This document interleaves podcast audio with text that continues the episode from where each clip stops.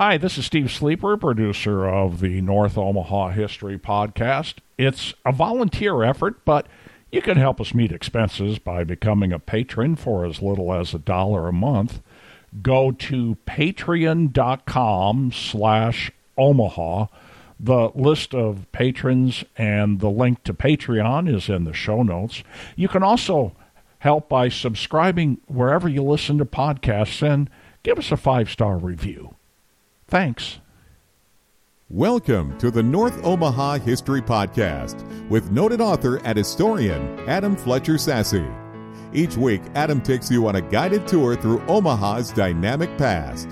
Originally envisioned as an interstate highway to connect I 480 with I 680, the North Freeway is one of the most controversial street projects in Omaha history by developing a major highway through the heart of North Omaha, the government physically sliced Omaha's historical African American neighborhood in half, leaving a legacy of controversy and discrimination continuing today.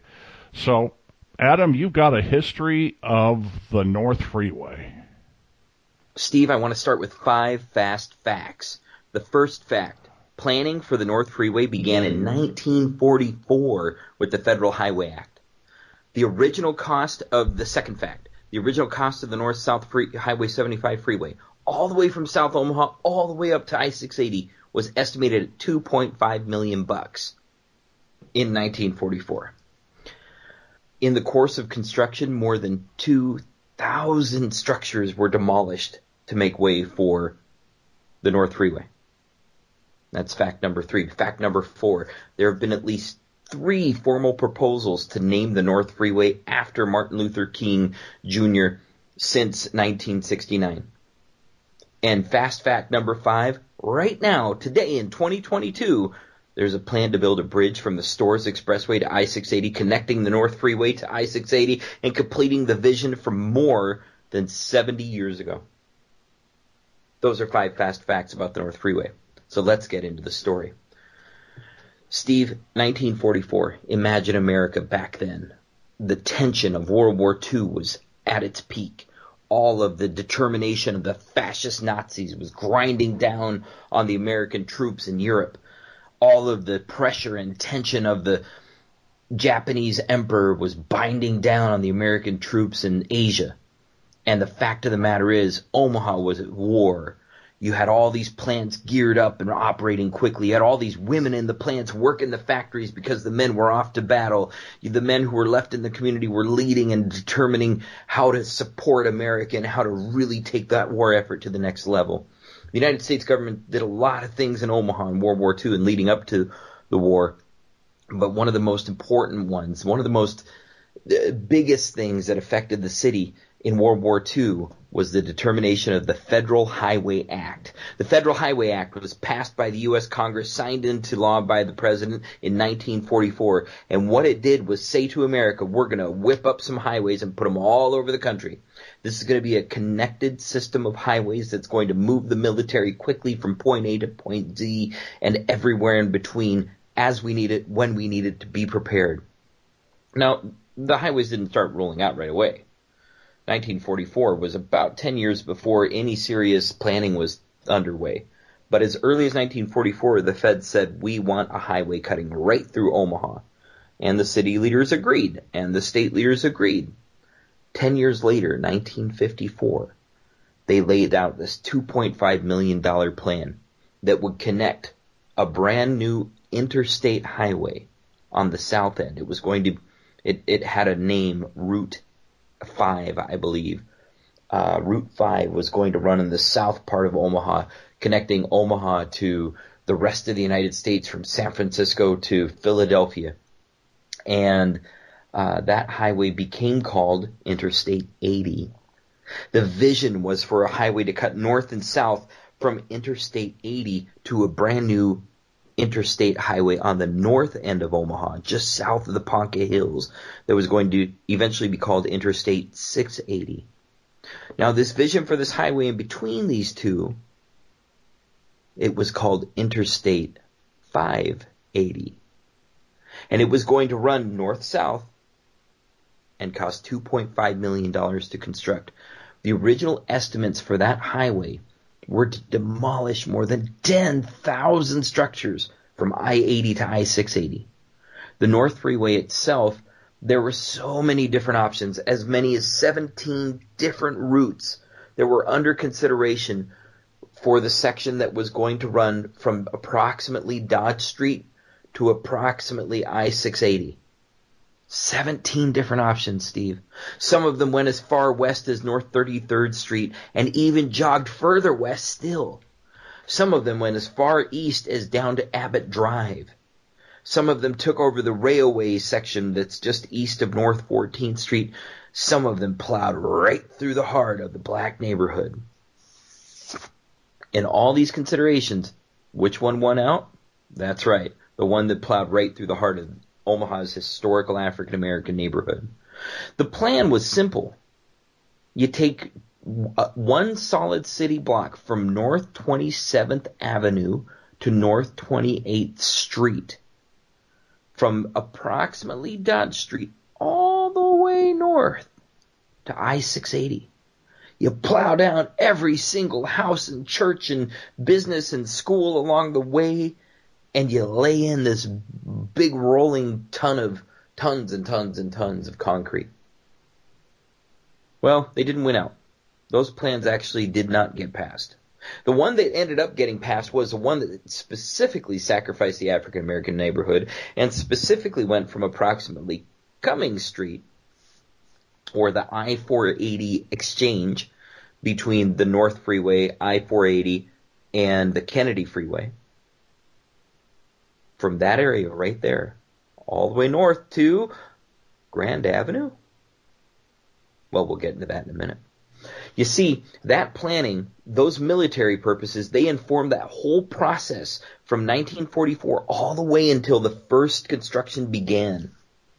Leading up to there, there was almost so much rationalization for building the North Freeway. They wanted quicker movement from Nebraska's cow farms that were north and west of Omaha they wanted quicker movement into the stockyards and they used that as an economic rationale. They wanted quicker movement into downtown Omaha to ensure the downtown core's relevancy for the next 50 to 100 years. They wanted an opportunity, and, and all of these were used as rationale. They wanted an opportunity to promote economic development along the freeway. And they saw that the way was to demolish this, these city blocks and to lay down six lanes of concrete and really move people through the area. That was all the rationale that was shared. But in reality, Steve, so much more went into it. You see, Omaha in the 1940s was really concerned, after the war ended especially, with how do we build more houses? How do we get more people spending more money? And specifically, how do we isolate the black community, separate the black community, and begin to re developed the black community in the vision of white Omaha. By the 1950s, North Omaha had been segregated by law for more than two decades, by practice for more than five decades.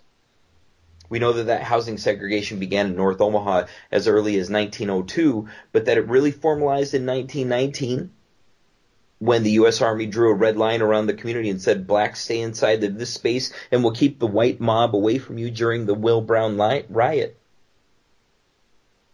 And then it was reinforced in 1934 when the United States Federal Homeowners Loan Corporation reinforced that redlining by working with Omaha real estate agents, insurance agents, civic leaders, and homeowners, landlords and saying, hey, how do we keep black people in this area? Well, by the 1940s, they saw the flaw in that, in that they couldn't control that area as well as they wanted to.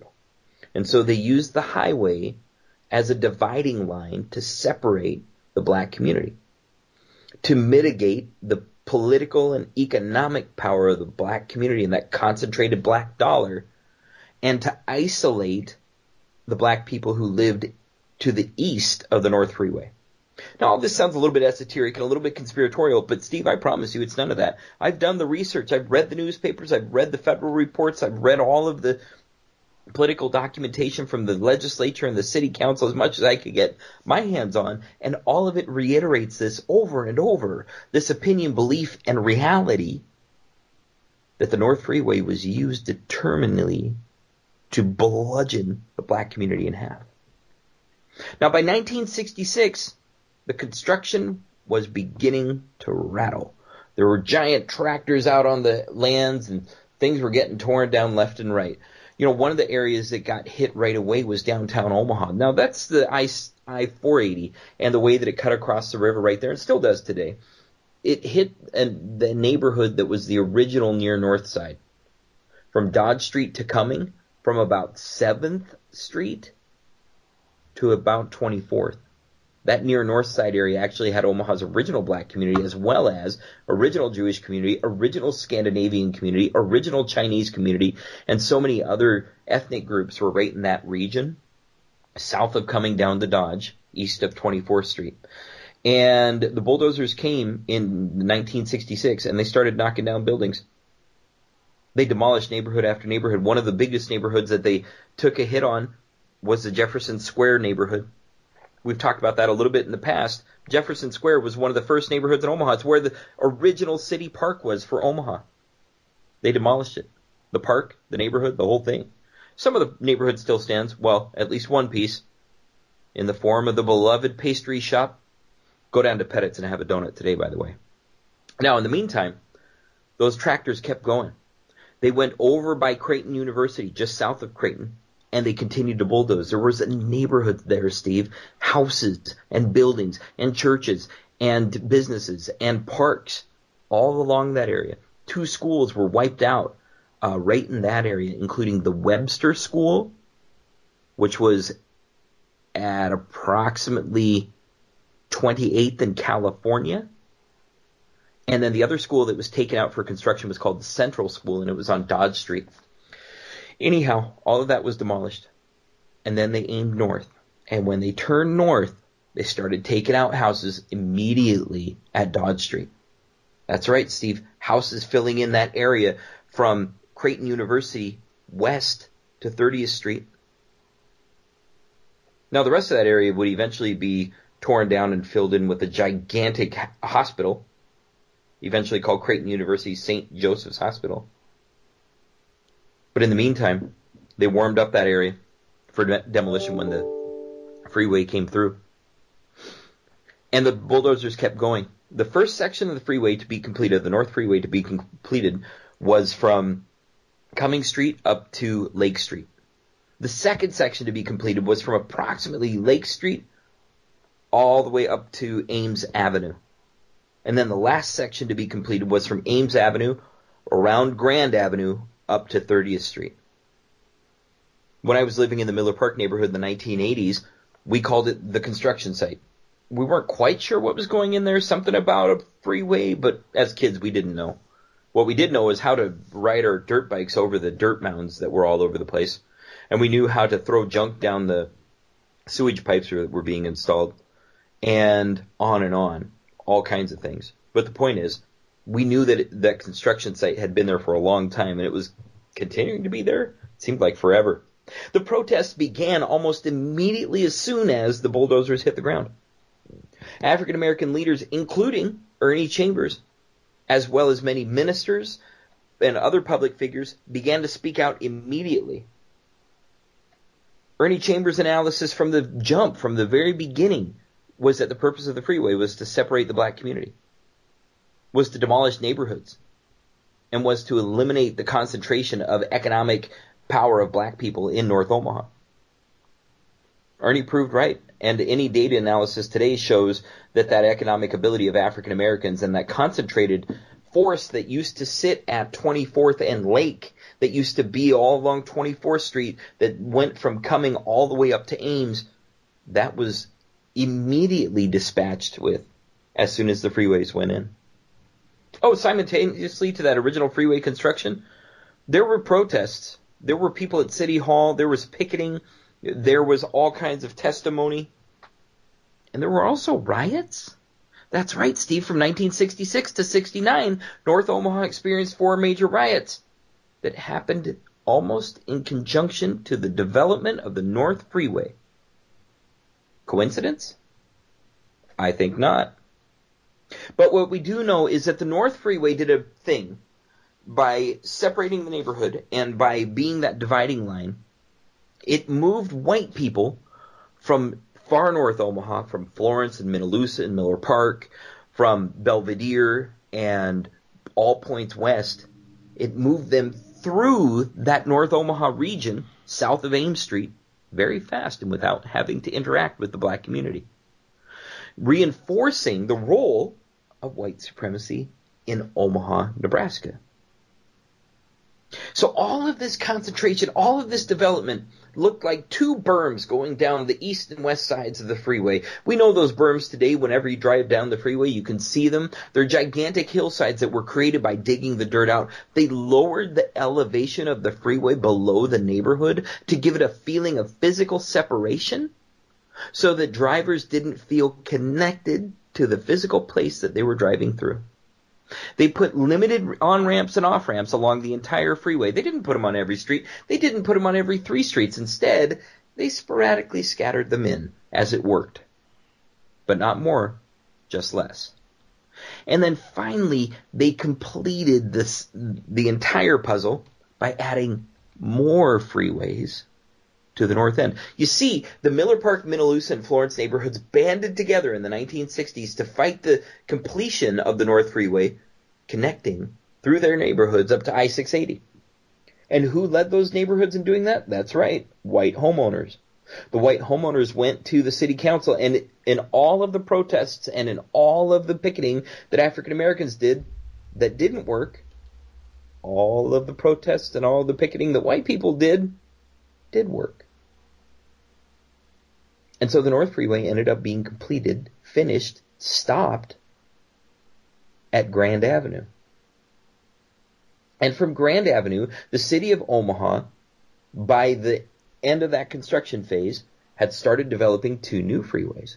But instead of referring to them as freeways, they called them city streets. Just with different names than they'd ever used before. One was called the Arthur C. Storrs Expressway, and it wound from the North Freeway end at Grand Avenue all the way down to Abbott Drive, straight to Eppley Airfield in downtown Omaha. The other freeway, which again was called the City Street, was called Sorensen Parkway.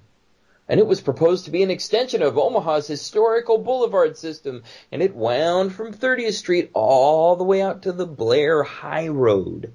And Stephen, doing this, the city of Omaha mitigated the loss of that connection of the North Freeway to I-680. Instead, they turned the North Freeway into a pipeline to move people quickly through North Omaha to get past African Americans, to get past the low income community, and get directly to the heart of downtown Omaha by leaving behind all the neighborhoods in between.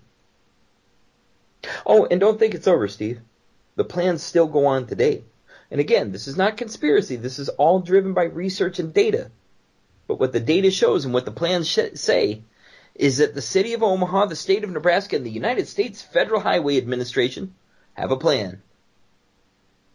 It's called the 2035 plan, and the idea is to connect the Storrs Expressway all the way to I-680 using a bridge across the Missouri River right around North 16th Street. That's right. They're going to build a big bridge, and it's going to connect the Storrs Expressway to I-680 in Iowa.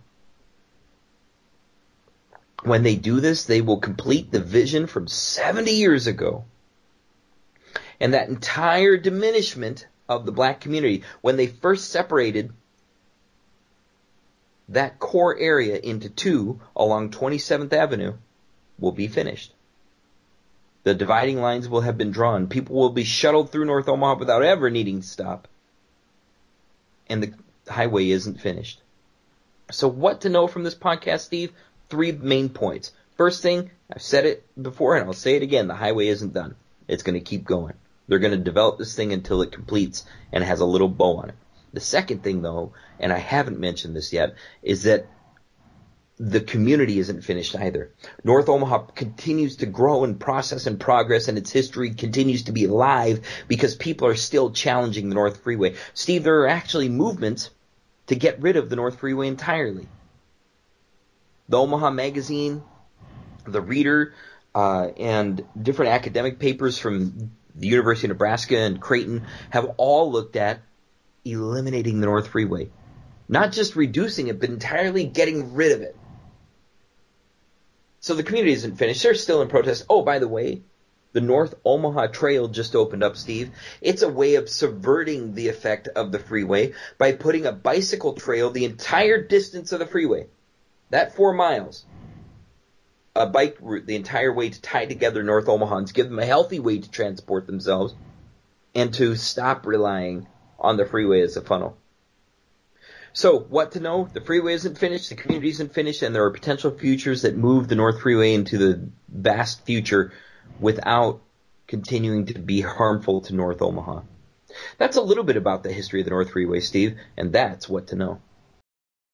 Thanks for listening to the North Omaha History Podcast with noted author and historian Adam Fletcher Sasse. Join us next week as Adam takes you on another guided tour through Omaha's dynamic past.